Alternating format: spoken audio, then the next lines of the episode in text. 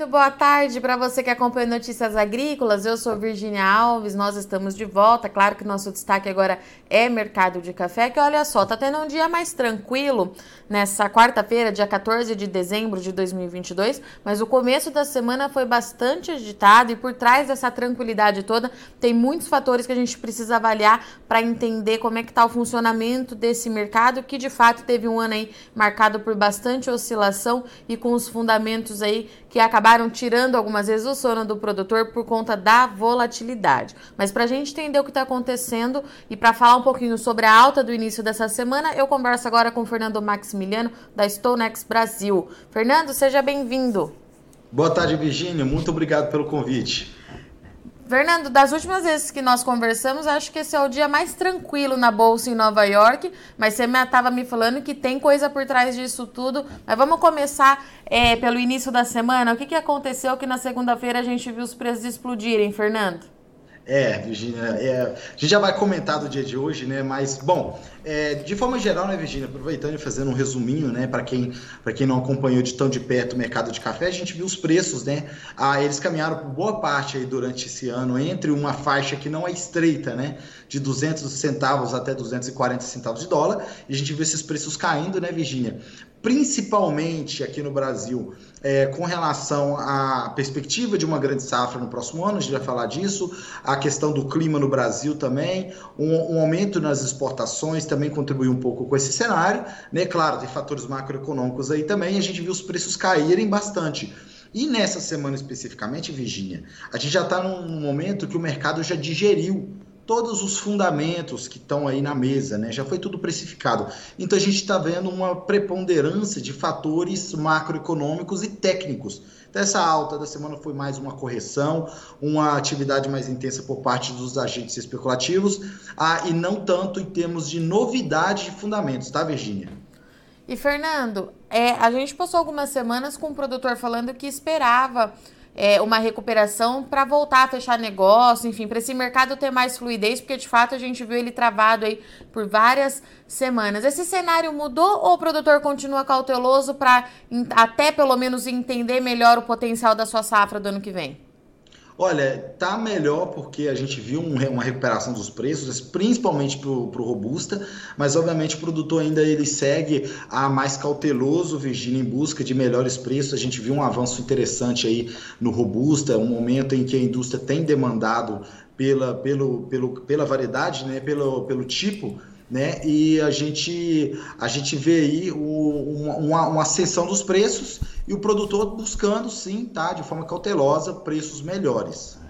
E Fernando, é, dos fundamentos não tem muita novidade, enfim, mas tem algumas coisas que a gente precisa avaliar, algumas informações é, que estava me passando antes da gente entrar ao vivo. No que, que a gente precisa ficar de olho para entender o mercado de café nessa reta final de 2022?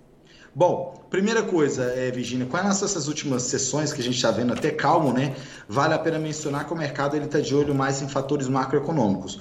Os participantes assistiram de perto a divulgação dos dados de inflação nos Estados Unidos e hoje a decisão do Fed que deve aumentar aí em 50 pontos né, a taxa básica dos Estados Unidos. E claro, um dos pontos importantes da sessão de hoje né, é a perspectiva do que seriam os próximos movimentos e as projeções né, do Banco do Banco Central Americano. Então, os participantes estão de olho nessas questões macroeconômicas, como eu disse, é, esses fatores macroeconômicos têm tido é, uma importância maior, já que a gente não está tendo novidades em termos de fundamentos. Mas vamos analisar aqui um cenário, né, Virginia? Bom, é, parte dos preços a gente viu viu né, é, recuando nessas últimas semanas foi principalmente por conta de uma perspectiva de uma safra muito grande no próximo ano. Mas vale a pena mencionar que a gente está de novo, é, é, de novo naquele cenário que a gente sempre né, se encontra para o café, que é da incerteza, que é da dificuldade de entender realmente o que seria a oferta e a demanda, principalmente com relação à produção brasileira. Então, Virgínia, é, inclusive deixar claro, se não é números históricos, tá? Mas a gente ouve rumores de, do mercado de, de, de, players que acreditam que essa safra 23 poderia ultrapassar, ultrapassar 70 milhões de sacas. E do outro lado, a gente vê é, o pessoal aqui no Brasil, as cooperativas principalmente, que estão a mais ligadas à produção, né, que estão mais próximas, que não acreditam que isso realmente vá se concretizar. Então, é, a partir dos próximos meses, principalmente no início do próximo ano, é, novas estimativas começarão a ser divulgadas e começarão a dar aí o que seria o direcionamento real desse mercado. E aí, caso esses números venham né, é, abaixo do que esse mercado tem esperado, como eu disse, há, existem players que acreditam em um número muito grande é, nesse contexto, isso pode frustrar esse, esses players. Mas aí a gente vai ter que esperar, né, Virginia, um momento em que essas informações comecem a sair, porque, a, como você sabe, a estimativa brasileira é muito difícil e ainda é muito cedo para poder bater o martelo do que seria a produção 2023, tá, Virginia? Fernando, ainda é muito cedo, mas 70 milhões é um número muito alto, não é?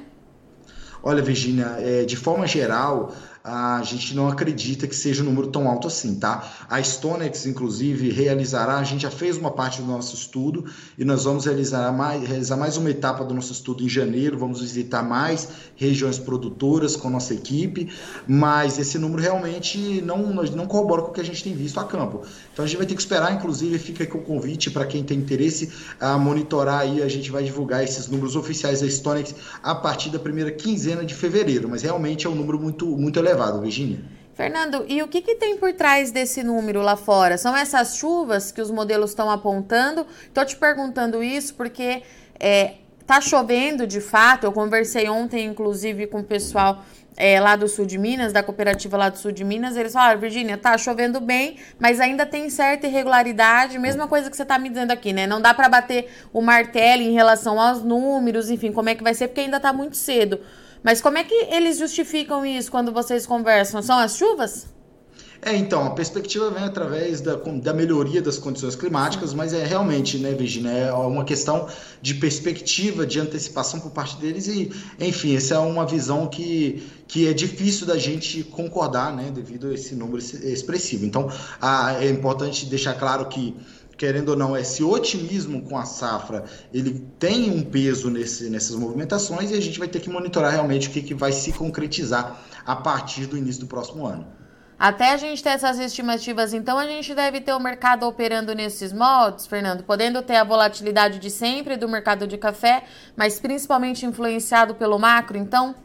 Sem dúvida, Virginia, a, a perspectiva, o otimismo, Virginia, com relação à safra 23, ele sim tende a continuar a pressionando. Então a gente vai ter que monitorar, obviamente, você bem disse, existem muitos fatores macroeconômicos e tudo mais, mas enquanto houver um otimismo, a gente tende a ver esse mercado nessa sentindo essa pressão, tá? E Fernando, comenta, fala para mim uma coisa, como é que tá então é, para o Conilon, né? Para o café Conilon que você mencionou que teve algumas mudanças. Como é que está para o produtor de Conilon com a indústria continuando então demandando demais aqui no mercado interno? O último relatório do Secafé mostrou isso de novo. O Brasil exportou quase nada, né? Diante do que a gente exportava, exportou quase nada de Conilon de novo.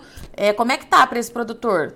Olha, Virgínia, e é importante até lembrar, né? A gente tem aqui é, conversado bastante Sim. há bastante tempo, desde o ano passado, né? A gente já vinha antecipando que essas exportações brasileiras deveriam cair por conta desse cenário, né? E a gente viu aí acontecendo. E hoje, Virgínia, o que, que acontece? É esse cenário de é, demanda fortalecida por parte da indústria, que está usando né, bastante do café robusto, o café Conilon, ah, nos seus produtos. Isso fortalece os preços do mercado doméstico, porque a gente tem que entender que nós analisamos o mercado, de, o balanço de oferta e demanda global, mas querendo ou não, a gente também tem um balanço de oferta e demanda é, local no Brasil. E o Brasil tem essa condição, Virginia, que a gente não pode importar café de fora. Então, mesmo que o preço aqui ultrapasse os patamares negociados no mercado internacional, as empresas brasileiras não podem trazer café de fora. E é isso que está acontecendo de novo, Virginia. Então, há algumas semanas, os diferenciais, ou seja, a diferença entre o preço é, Brasil e Londres, que é a bolsa de referência por robusta, chegou a zero, até um pouco abaixo disso, ou seja, o mercado brasileiro começou a, a parear com o que está acontecendo em Londres, mas hoje, na última semana, eu já vi preços aí diferenciais, olhando é, cotações do Espírito Santo contra Londres, acima de 200 dólares a tonelada, ou seja, está se pagando bem mais para ficar esse café no Brasil, ou seja, esse cenário de pouca exportação do café brasileiro deve permanecer sim, sem sombra de dúvida, nesse contexto em que a indústria mantém né, essa demanda fortalecida da Virgínia. E claro, nesse contexto todo, tem que estar tá fornecendo esse café para o mundo? O Vietnã. Os dados de exportação do Vietnã eh, de novembro mostraram 60% de aumento nas exportações do país é, no mês de novembro, e isso se deve principalmente da ausência do Brasil né, nesse, nesse, nesse mercado internacional. Fernando, então, diante desse cenário todo, é, esse momento atual é, do mercado, o produtor é, deve agir como ele está fazendo mesmo, com cautela, analisando com muito cuidado, dia após dia do mercado? É assim mesmo que ele deve trabalhar, pelo menos até a gente entender a safra do ano que vem?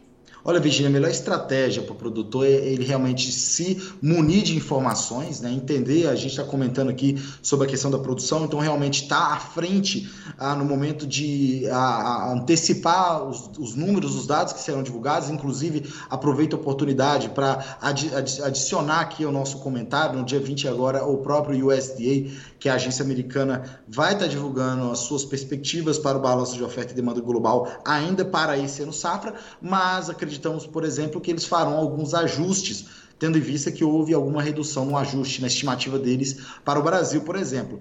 Mas a melhor ferramenta para o produtor é realmente é buscar informação de qualidade, buscar análises aprofundadas para antecipar essas tendências e, claro, Virginia, lançar mão de ferramentas que possam, né, é, como gestão de risco, que possam ajudar e auxiliá-lo nesse processo e navegar nesse mercado que é bastante volátil.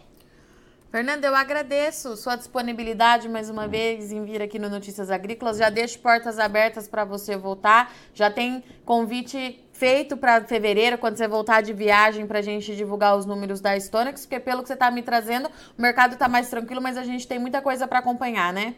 Sem sombra de dúvida, tem muita coisa para acompanhar, muita informação, muitas coisas que ainda não foram definidas, como essa questão da safra, por exemplo, e isso com certeza vai ditar as tendências a partir daqui. Fernando, obrigada, viu? Até a próxima, meu amigo. Eu que agradeço. Boa tarde.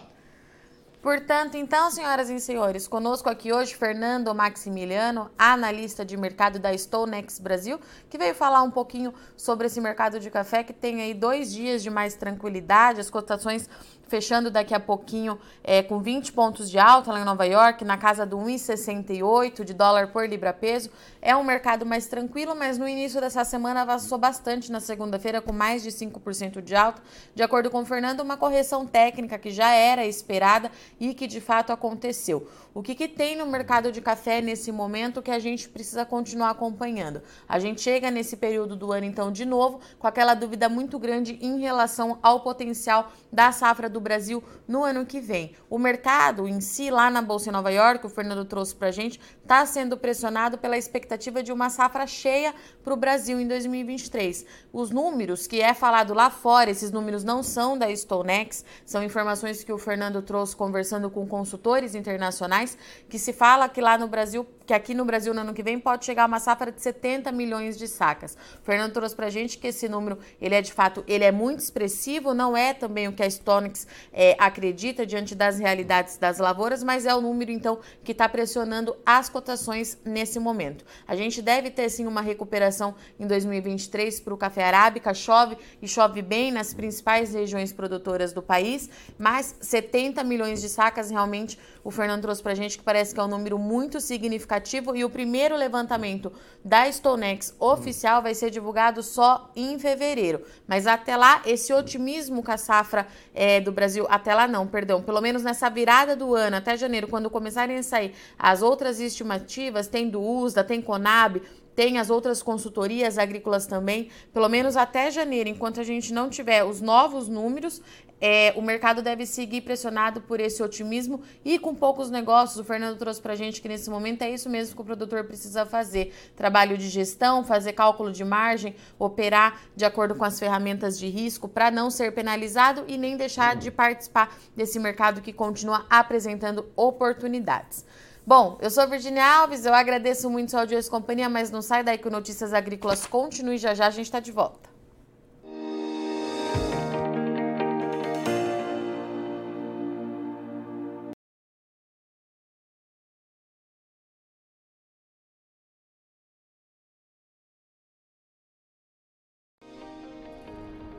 Se inscreva em nossas mídias sociais no Facebook Notícias Agrícolas, no Instagram arroba Notícias Agrícolas e no nosso Twitter arroba Notiagre. E para não perder nenhum vídeo, não se esqueça de nos acompanhar no YouTube e na Twitch Notícias Agrícolas Oficial.